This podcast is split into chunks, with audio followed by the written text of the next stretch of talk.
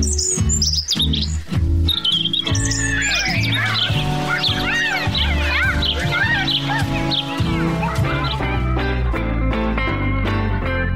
morning, Bonjour, 早上，おはようございます。Selamat pagi. 早上好，早上。안녕하세요，저는 아침이에요。早午上。早安，欢迎加入幸福联合国，让你的视野更开阔。Hello， 大家早安，我是何荣，欢迎大家来到幸福联合国。每个礼拜一到礼拜五的早上九点到十点钟，我在 F M 一零二点五 幸福广播电台 T R Radio 幸福联合国呢陪伴大家一个小时。在我们的节目常常会邀请一些来宾啊，他们是旅居或者是在海外工作。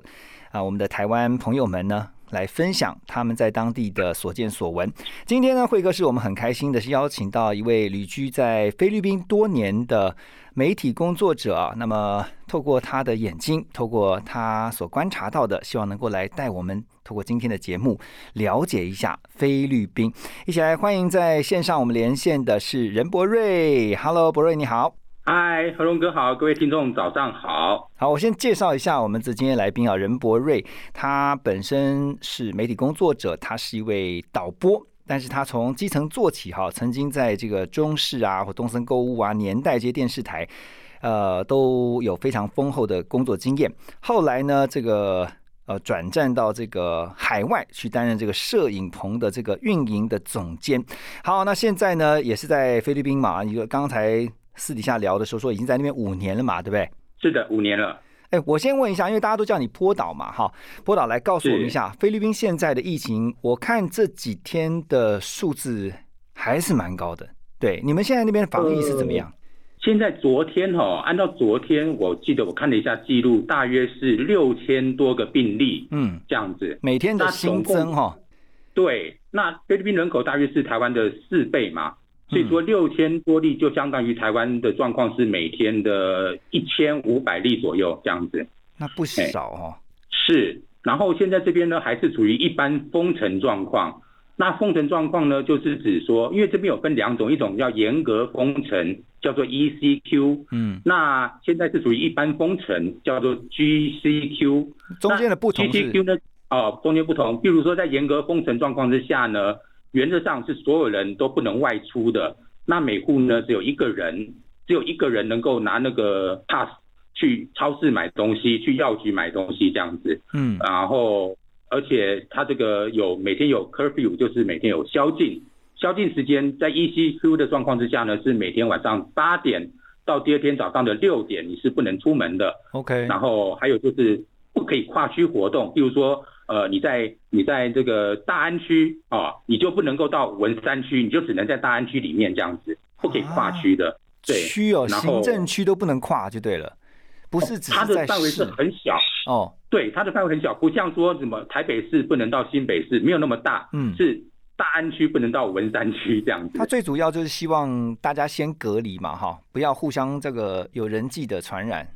对，那。到了今年的五月多才解除 E C Q， 现在是 G C Q， 就是一般的。那 G C Q 就对一般的，就是除了老人跟小孩是不能外出的啊、哦，因为太容易染病了。那像娱乐行业还是停止的。嗯、那公司行号呢，可以容许大约百分之五十的人去上班，一半的人可以上班。嗯。那像交通工具呢，可以容许一半，比如说这个巴士能坐呃四十个人。现在只能做二十个人这样子，嗯，那可以跨区，但是还是有宵禁，宵禁时间比较短，好像是晚上的十点到早上的四点是宵禁的。嗯嗯嗯，哇塞，其实这样听起来，菲律宾的状况比我们台湾的这个情形还是稍微严峻一些哈。那等一下回到幸福联合国呢，我们要继续来请教今天。在我们线上连线的来宾啊，任柏瑞波导，那因为他在菲律宾啊，我相信有很多这个可以分享的经验。不过，我觉得菲律宾也算是你人生当中一个算疯狂的事情啊。这个先把一首我们的波导今天点的歌曲呢送给这个大家，这首歌曲是《我喜欢疯狂》，马上回来。欢迎回到幸福联合国，我是何荣达，早安。今天我们在线上连线的是任柏瑞，他是一位媒体工作者啊，现在在菲律宾啊、呃、做导播的工作，大家都叫他波导。这波导，我想赶快单刀直入就问了，为什么会到菲律宾去啊？哦，是这样子的，这也是一个误打误撞啊。其实我以前很讨厌菲律宾的，我以前非常非常讨厌菲律宾，因为在广大新那个渔船那个事情的时候啊，我就觉得菲律宾人根本就是土匪，你知道吗？就是很凶悍。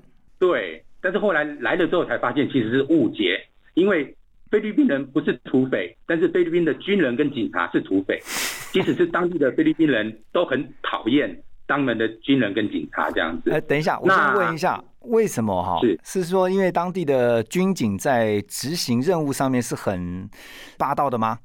其实当地的军人跟警察哦是一个独立的群体，即使是他们的总统杜特地都不见得能够规范约束得到他们全部。所以说他们有自己的权利。那这等一下我会再再分享一个故事，就是关于人家呃传闻中的那个菲律宾总统的行刑队啊，嗯嗯，这个这个故事就是专门去抑制这些呃合法的土匪，嗯，因此为了抑制这些合法的土匪，所以菲律宾某些时候它会有非法的正义这样子，这个我等一下再跟你分享。哦、OK， 那你刚才有提到说你在去菲律宾之前其实已经耳闻了菲律宾，或说你对于菲律宾的印象，可是等到你到了当地实际去感受的又不一样。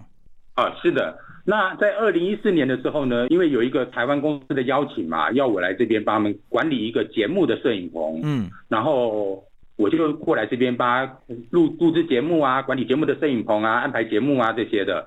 然后呢，后来呢，呃，因为他们除了这个摄影棚之外，他们另外又搭建了一些像彩票的摄影棚，就是关于线上博弈的那种。嗯，那后来他们就问我说：“那你愿不愿意继续再帮我做其他的这种线上博弈的摄影棚呢？”我说：“好啊，反正人生嘛，就多做多学嘛。”然后后来呢，我就开始搭建了第一个那个彩票的摄影棚，就有点类似台湾那种大乐透的摄影棚，嗯，这样子，嗯，然后后来呢，搭建完那一个之后，因为风评也还可以，所以说就有很多的公司去邀请我啊，去，后来我就一路做做做做到现在。那我现在在这个业界，我搭过十二个摄影棚了，嗯嗯嗯，所以你一待就待了到今年是五年了嘛，哈，那前前后后当然不止这个时间了。你在当地呃，应该在生活这么多年，你实际上所接触到的菲律宾人跟你去之前你觉得不同的地方，你刚刚有提到是说其实大部分是很善良的。是是，大部分很善良，然后菲律宾人呢基本上都很穷，然后很爱借钱啊，他们借的钱基本上都是不会还的。像我有一个员工为了要跟我借钱啊，每个月找一个理由，然后比如今天说他的什么阿姨过世了，明天他的哥哥过世了，我发现他们家每个月都有人过世，后来我就、嗯不愿意再借他钱了，然后他就问我说：“为什么不愿意再借他钱了呢？”我就说：“我担心你们家下个月又有人过世了，所以。”哦，因为你后来知道，其实这是他的借钱的借口。基本上菲律宾都是这个样子。是哦，对。然后，那你所以借给他的时候，你就知道基本上是要不回来的，是这样。基本上我在借的时候，哈，就是大概相当于台币什么五百啊、一千这种方式去借，那基本上他还不还我也都无所谓啦，嗯，可是我发现很一件很奇怪的事情，就是他每个月都跟我借钱，可是当他遇到路边的乞丐的时候，他会去给乞丐钱，但是不会还我钱，蛮有趣的、哦。这菲律宾的这个民族性，或者是说你所观察到的有些细节处，真的好。我们等一下回来继续要请呃波导呢来分享更多啊、哦，在菲律宾生活当中的一些点滴。我们马上回来。好，回到幸福联合国，继续和波导哈来聊这个菲律宾。你在那边生活了这么多年，我相信这个慢慢就是从一开始有哪些是不适应的或是不习惯的地方吗？哦，语言，其实他们的英文，大家都说菲律宾人英文很好，其实也没有。嗯，那再加上我们以前早期，像我已经四十多岁了，我们在我们那个台湾念书那个时代啊，英文不注重口语。就是只有纸上的考试嘛，嗯，所以其实要开口去讲的时候就有点难。像我刚来的时候，最麻烦的事情就是外出去点餐，嗯，外出点餐是一个很困难的事情，所以我基本上我都一直吃麦当劳，嗯。后来我朋友就问我说：“哎，你是不是很喜欢吃麦当劳啊？为什么每次都去吃麦当劳？”我就回答他说：“因为麦当劳点餐很简单，就点一个多点四号餐，呃 ，Excuse me，number。”哦，Thank you， 我就点完了。嗯，而且有图片对不对？对。然后在菲律宾哦，英文并没有很好，就是尤其到那种 province， 到那种省份啊，像我有一次在一个省份里面，然后我就在那个要叫一台计程车嘛啊 ，taxi， 然后我就到前台去说，呃 ，May I have a taxi？ 啊，可以帮我叫一台计程车吗？然后后来他们的前台服务人员说 ，Sir， what taxi？ What is taxi？ 啊。然后我就跟他解答说，跟他继续说 I, I need a car, send me to blah blah blah, send me to somewhere like that、啊嗯、然后说、啊、A car? Ah, sir, it's not taxi, it's taxi Taxi, taxi, taxi 哦，他们的发音对，但是其实 我, 我确定我是没有错的，但是他们当地有一些口音啊，就像他们那个我去买药的时候、嗯、他们的 medicine 也是叫 medicine哦，所以其实他们听的一些习惯用语跟我们现在即便是说很标准的英文都会有一些出入，对不对？对，所以我也不知道，就像有些英文到了日本或者是韩国他也会变一个腔调这样子，理解。而且听说他们这个公家机关你们要跟他打交道的话其实有一些 know how 的是吧？呃，这个菲律宾最有名的就是小费，嗯，到处都要小费。我举个例子讲好了，比如说有时候到了机场，因为他们的机场不像台湾的机场那么方便，就是不是你行李拉了就能进去的，嗯，行李拉了之后要在门口就过安检啊，然后呢要进机场要排队，大概我最长记录排到四十五分钟才进机场，然后呢旁边就有一个人跟你说啊 keep keep keep， 嗯，然后你只要给他五百披索，但是两百五十台币啊，对、哦，他就直接带你从另外一个门进去了这样子。哦，所以就是有钱好办事的意思。对对对，是的。那其实在公家单位也是一样，几乎都要钱。比如说有一次我去办那个签证延期啊，啊，签证延期、嗯、我就明明看我前面排了二十几个人，后来呢我们公司的那个负责接洽当地 immigration， 就是他们移民局的一些那个，他就说你给我两千披索，我就给他两千披索，就等于台币一千块钱，差不多一千二左右，零点六。对、嗯，然后他就直接带着我从最后一个直接就走到第一个，然后直接就办了。但是当地人也没有什么意见，啊、就这样子。哦，当地人就这样子看着我，直接从最后一个走到第一个，然后就去办了。然后当地人也是很认真的，在那边坐着、嗯。那你会因为这样，现在就是说习惯，如果今天我要希望赶快把事情做完的话，我就赶快多给一点小费，是这样子吗？呃，这个要看情况，就是。嗯，不能给太多，像我们公司之前就出了一个问题，就是他在申请一个场地的电力，就是我们要去申请一个电力嘛，然后那个承办人员是跟我们公司要了一大笔小费、oh. 哦，然后那个小费是那种好几百万的那种，大概是大概五六十万台币的那种小费啊、哦，他说可以让我们、呃、让我们从什么六个月什么三个月就办好，就后来我们也是给了那笔钱，然后那个人就离职就跑不见。哇，那这样是很大损失哎。对，因为有些时候就是能给小钱，不要给大钱。嗯，给大钱是风险很高的。嗯 ，OK。不过我觉得波导刚点出了一个，就是在当地实际呃工作或生活上面的一个现象了哈。当然，这个是因为在菲律宾才可能有一个独有的一个情况。不过在台湾，真的我们如果不是听到你这样讲，我们真的其实很难想象。那等一下回来，我们要继续请波导来告诉我们一下，因为在菲律宾的这个传统社会，其实他们是母系社会哦，我觉得这个蛮有趣的哈。我们先听一首歌曲，然后马上回来。幸福电台，幸福联合国，欢迎大家回来，我是何荣，大家早安。今天在线上我们连线的是旅居在菲律宾多年的任柏瑞，他是一位媒体工作者哈。那么现在在菲律宾啊，当这个导播。波导，我发现很有趣的一点是，菲律宾是一个母系社会啊，这个跟他们的就在当地的一些生活，因为是母系社会，有特别的不同的地方吗？啊，是的，因为菲律宾是一个母系的社会，所以大部分赚钱呢都是。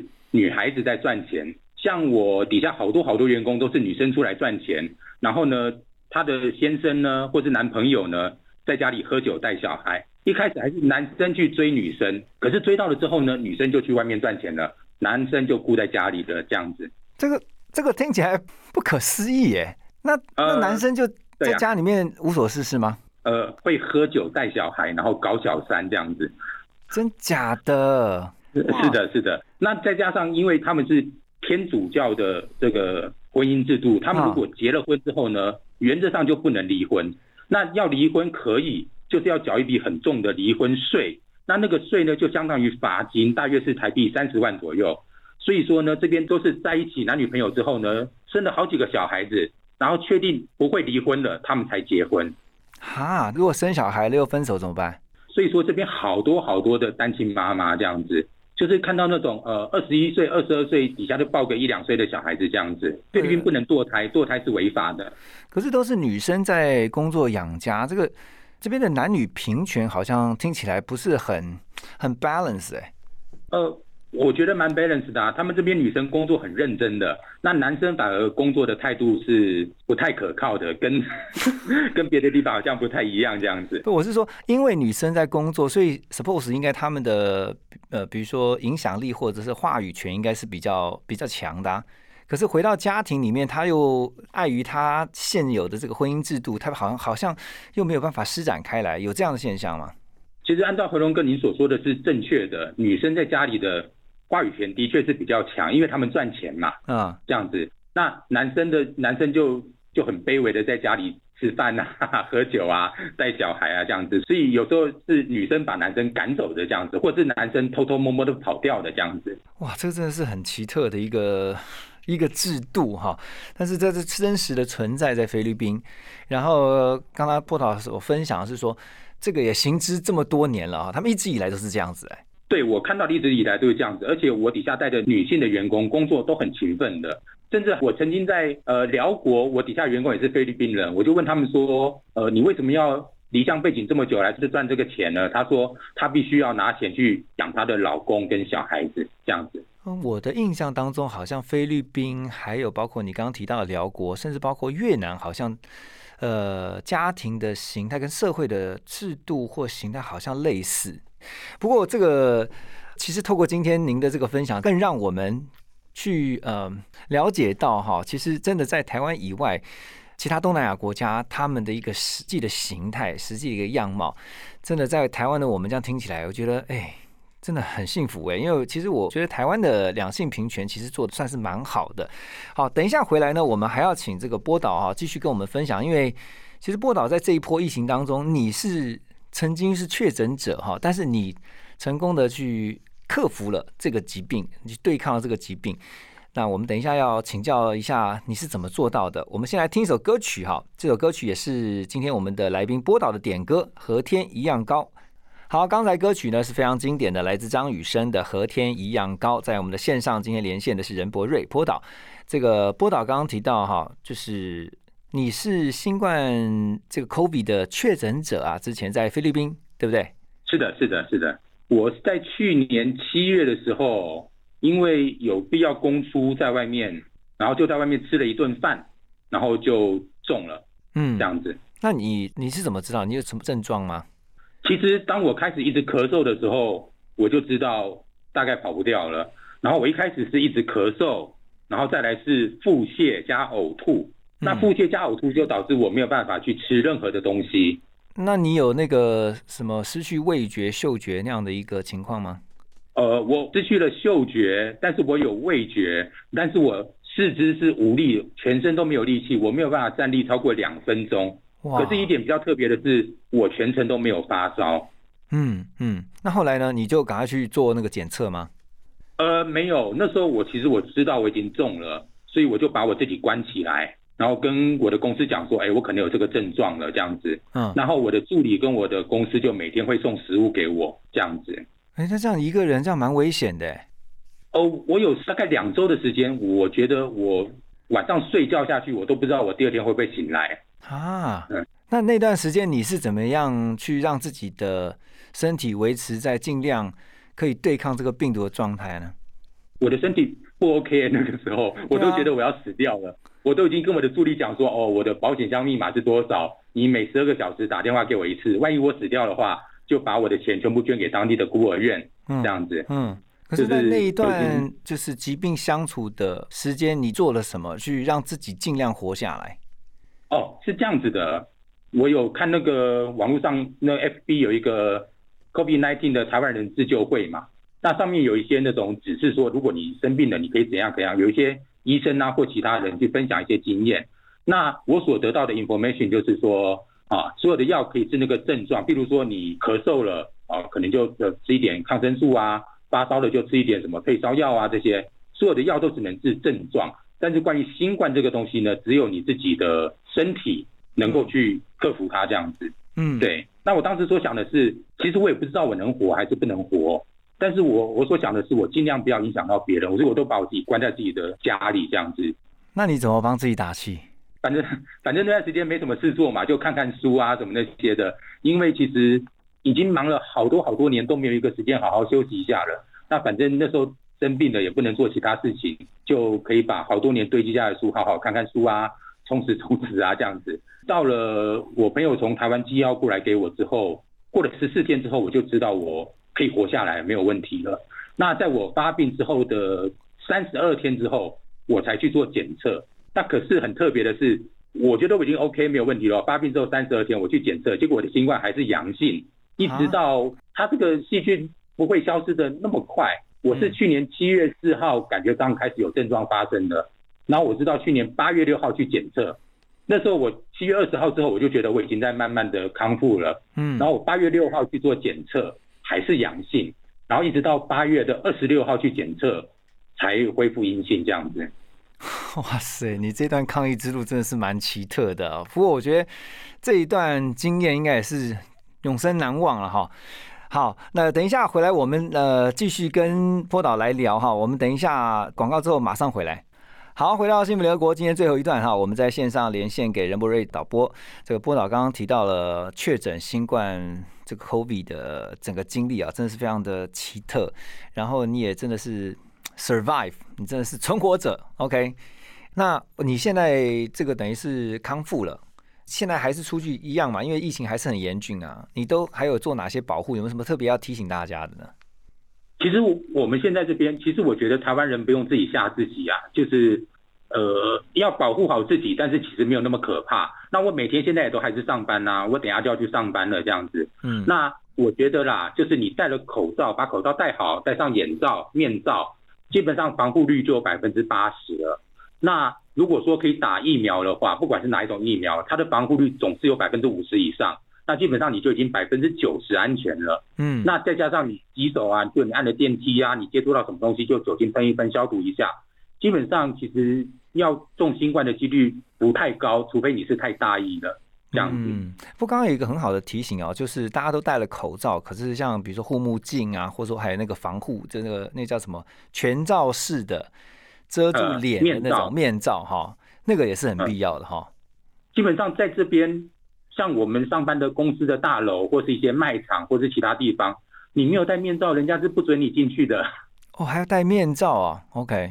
对，所以说他们觉得这个是一个必备，但事实上也是这样，因为它那个细菌很容易就沾到你眼睛里面去，这个也是一个很容易的途径。嗯嗯嗯，哇，真的。